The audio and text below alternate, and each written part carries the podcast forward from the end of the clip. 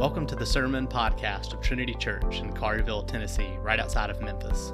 For more information about our church, please visit our website, trinity901.com. So it has been a challenging and difficult week, a week full of heartache, a week full of tears, gut wrenching. And when you think about what has transpired in the Memphis area, and then you reflect on the fact that today is the anniversary of 9 11, and we are 12 days from removed from the one year anniversary of the shootings at the Kroger in Collierville. It's a lot. And as God's people, you hear the comments made by others How can this happen? Is He there? Is God loving? And then, as a believer, you begin to ask the same questions Why is this happening? Why is this taking place? I don't understand this. It's tiring. And in God's providence, we come to Ruth chapter 4 today. And as I've mentioned in weeks past, this is an unknown author. We do not know who wrote Ruth. But as we come to the culmination of this story in chapter 4, he is saying to us God is not distant, He's not indifferent, and He is not unloving. Hear that.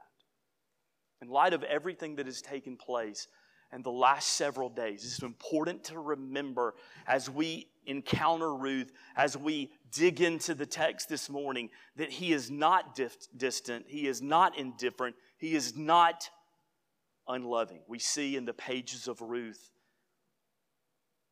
particularly in chapter 4, that our God has a plan. Yes, He is mysterious, but He is good, He is loving, He is concerned, He is present, and He is sovereign. Great timing for us this morning. Let us pray. Lord God, that the cries of our hearts are met by the power of your word. They are received by the goodness of your word. May your spirit remind us that you are good and loving and concerned and sovereign and present. Father, forgive the one who speaks, for my sins are great. Set me aside as you speak this morning. In the name of your Son. Amen. So we've come to the conclusion of this story. We've come to chapter 4.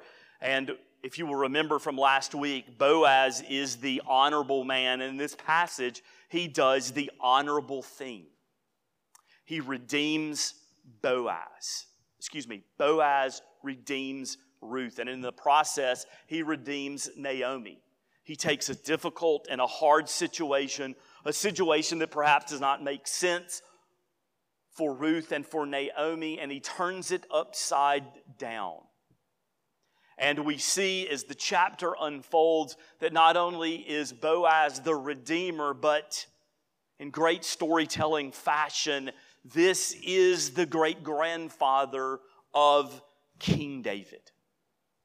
And so it's it is. It's a beautiful culmination of a well written story that is telling us that he is an honorable man and that Ruth is a worthy woman. And behind the scenes, the main actor is the Lord God of Israel who loves his people and he knows what is best. And sometimes that's not clear to us, but it is true.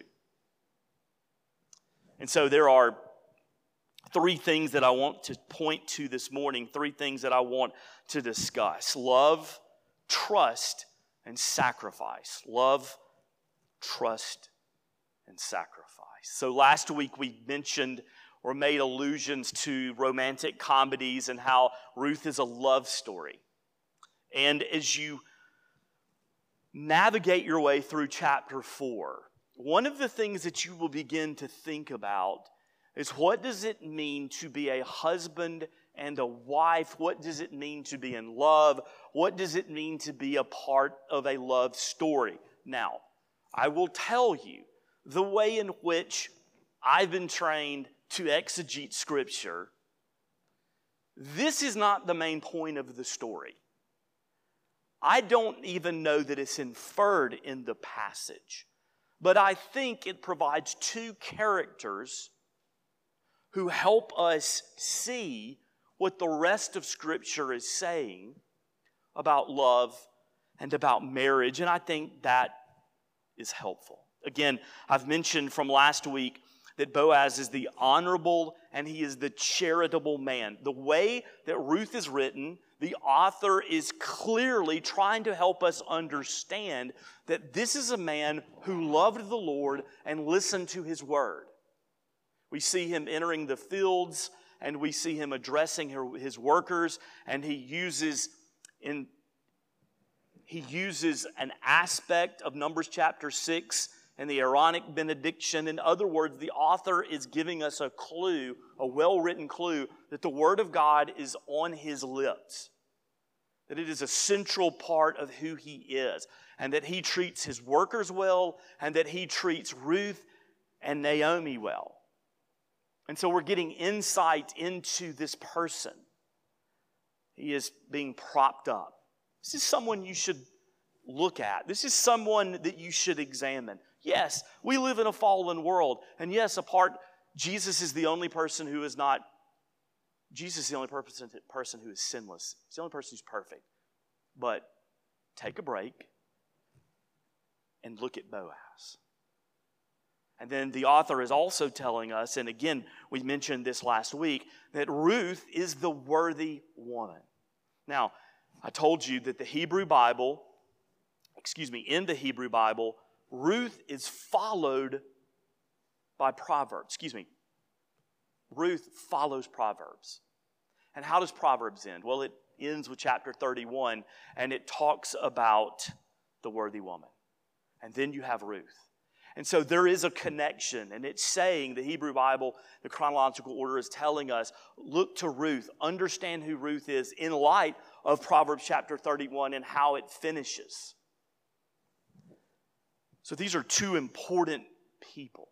Ruth is dignified, and she is wise, and she is strong, and she is kind. And so the clue that the author is giving us is that Boaz and Ruth trust in the Lord and his word. Remember, Ruth is the one who said, I will forsake my family, I will forsake my friends, I will go with you, Naomi, to the land of Israel to pursue the God of my dead husband, the God of my father in law, and you, even though you have made poor decisions and come to a foreign pagan nation, I am pursuing the covenant Lord of Israel. Uh, these are two characters that should be of notice to us that they trust in the Lord and that they trust in His Word. And so they come together in marriage and they have a child, a child and so we can take from this, from this grand love story that we see in the book of Ruth, that in marriage, that the word of God and our covenant Lord should be our focus.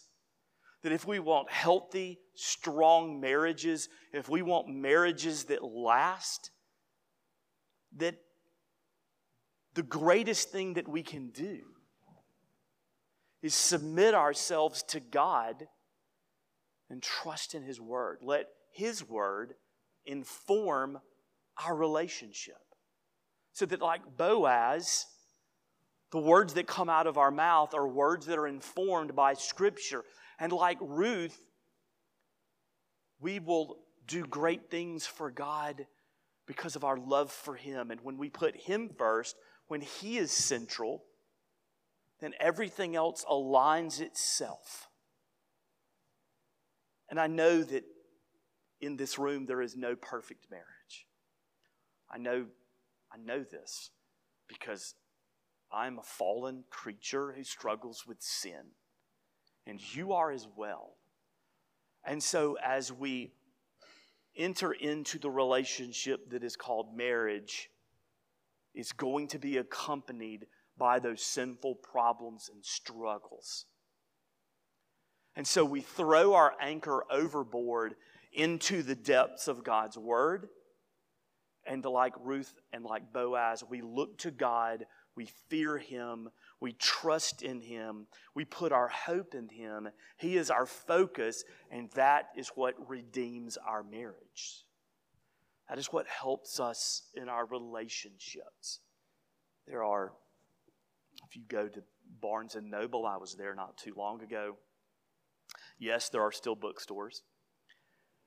There are sections on marriage, and there are thousands of books, it seemed. And I just picked up a few of them and helpful, but mostly human advice.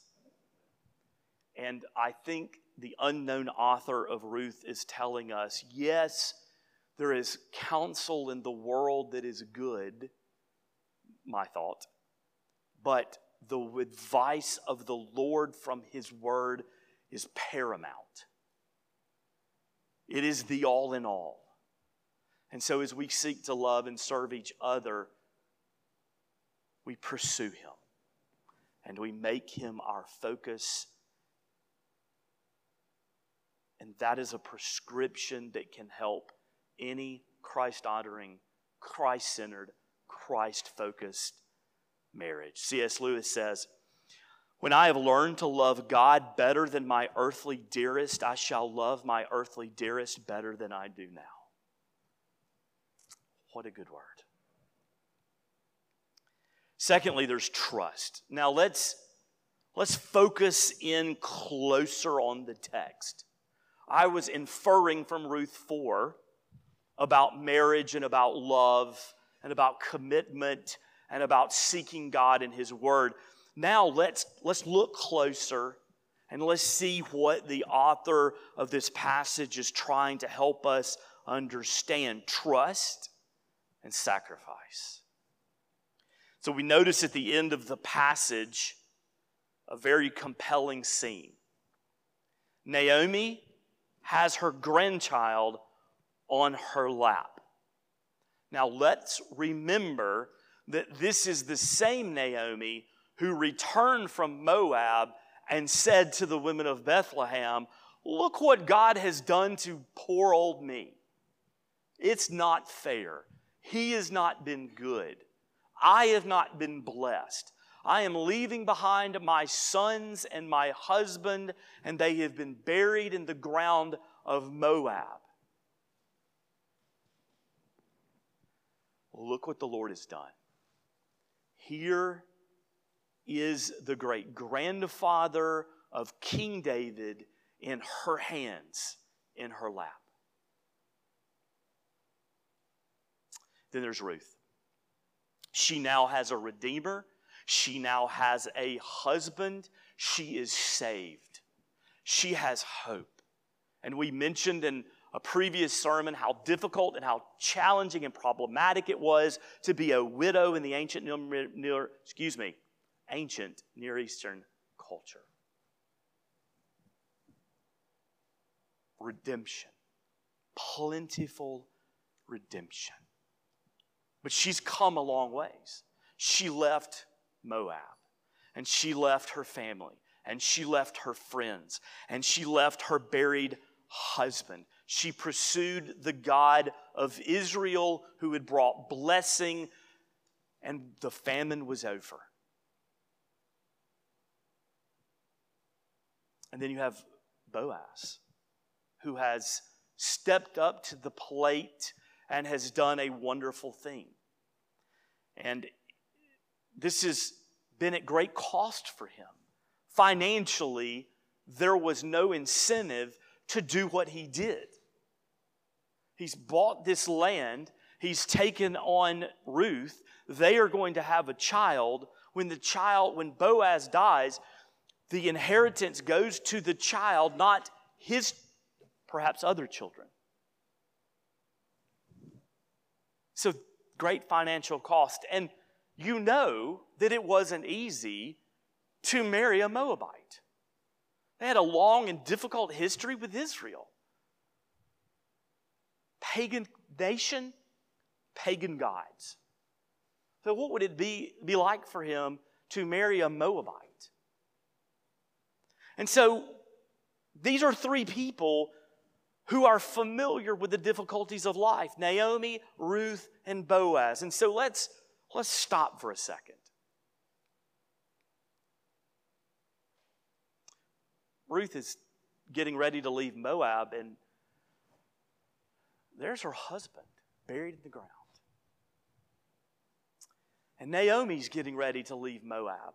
And even though she wasn't aware of the consequences of her sin, there is her husband Elimelech and both her sons. That's hard. My father died when I was a child, and I heard my grandmother say over and over and over again, You never want to bury your child. It's so hard. And there's Ruth. And Boaz. And they had to have been asking the question why is this happening? Why is this taking place? This doesn't seem fair. As honorable as Boaz is, maybe there was a moment when he's thinking about the financial risk and saying, I need to do this, I have to do this, but why? And so, as we reflect on the previous week and we reflect on things that have transpired in the past, it's very easy to ask the question why? Why? Why has this happened? Why did this take place? Why is life sometimes just so difficult? Conversation with a friend this week doesn't even live in the 901, wasn't even aware of anything that was taking place here, and he unfolds before me all of the challenges and difficulties that he's facing in his family and in his life. It's hard. It doesn't always make sense. And we don't always understand. Naomi and Ruth and Boaz in the moment did not fully understand. But Ruth and Boaz trusted the Lord. And they did what is right. And so then we come to verse 18. And there's a reason why this genealogy is here.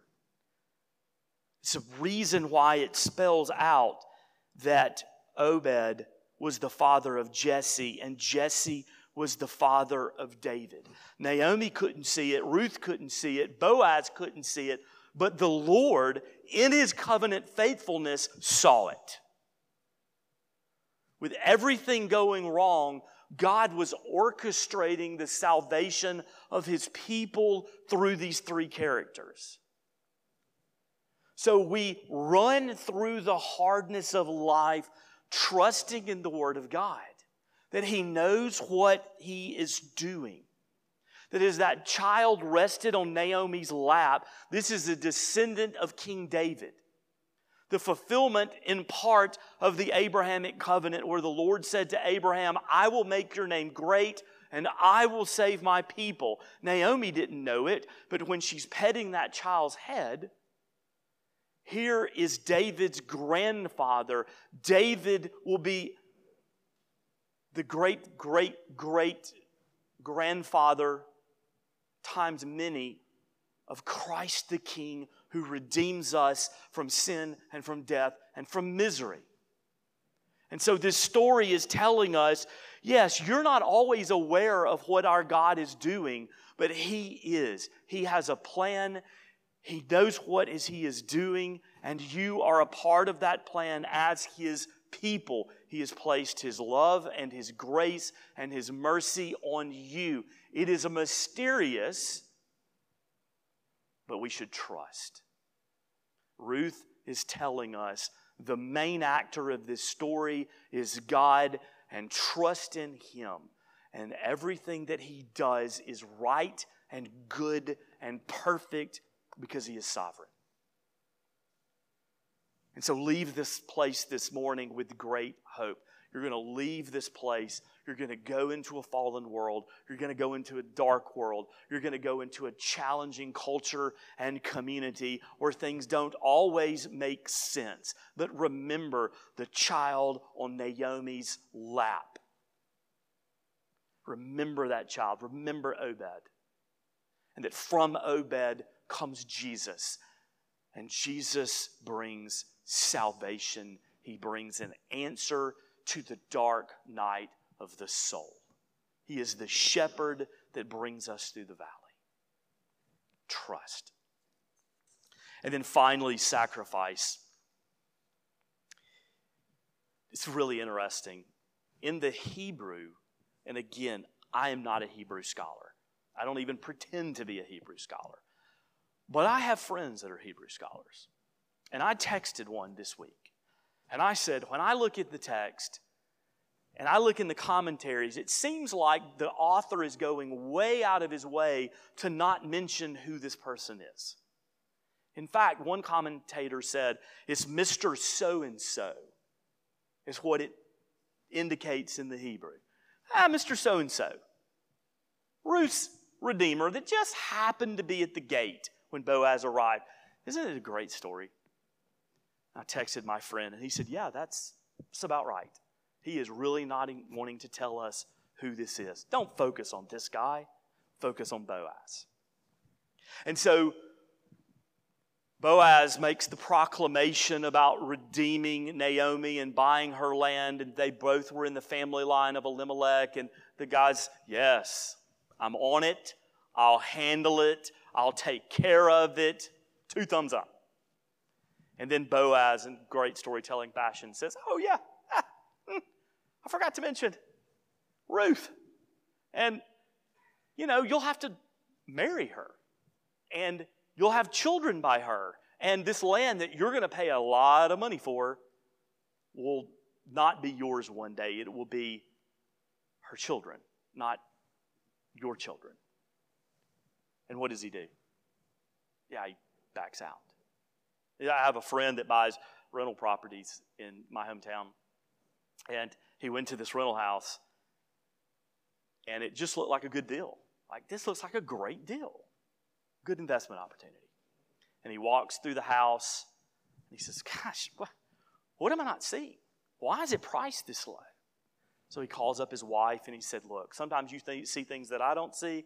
Why don't you come check it out? And uh, and then this, this will be a good opportunity for us. So she comes, and he's standing with the realtor, and she's in the back of the house, and all of a sudden she screams uh, louder than she has ever screamed in her t- entire life. She runs through the house, she knocks the realtor over, she knocks the door down or knocks it off its hinges, and runs out into the front yard. Well, he goes out there to see what's happening, to see what's taking place, and she said, Rats came out of a corner and they ran all over the place, and they ran, one went up my leg.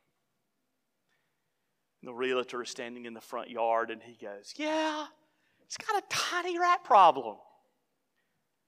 The rest of the story. And that's what's happening here. The rest of the story. It's not simply Naomi and buying the land back, it also involves Ruth, and it also involves a risky financial transaction. And so, what do we learn about Mr. So and so? Well, Mr. So and so wasn't willing to make this sacrifice, Boaz was. And isn't that fitting for a descendant of Jesus? the one who has come to make the ultimate sacrifice for us. Boaz was willing to pay the cost. Jesus is willing to pay the cost. Philippians 2 6 through 8. Though he was God, he did not think of equality with God as something to cling to. Instead, he gave up his divine privileges. He took the humble position of a slave and was born as a human being. When he appeared in human form, he humbled himself in obedience to God and died a criminal's death on a cross, and I will add, for us, for you and for me. He humbled himself. He made the sacrifice. So Ruth is a love story. But Ruth points to Jesus and to the Gospels and to redemption and to a Savior who is the grand love story. He pursues us in love and humbly sacrifices himself for those who wanted nothing to do with him. Let that be an encouragement to your walk this morning, to your marriage, and to your questions about who God is and what He is doing. Let's pray. Our Lord and our God, our King, our Redeemer, our Savior, thank you for the love that you have placed on us, for redeeming us, saving us, giving us a new record, and bringing sense to a world that is turned upside down. May we trust you and your word and the salvation that you give to us, even in the most difficult of times.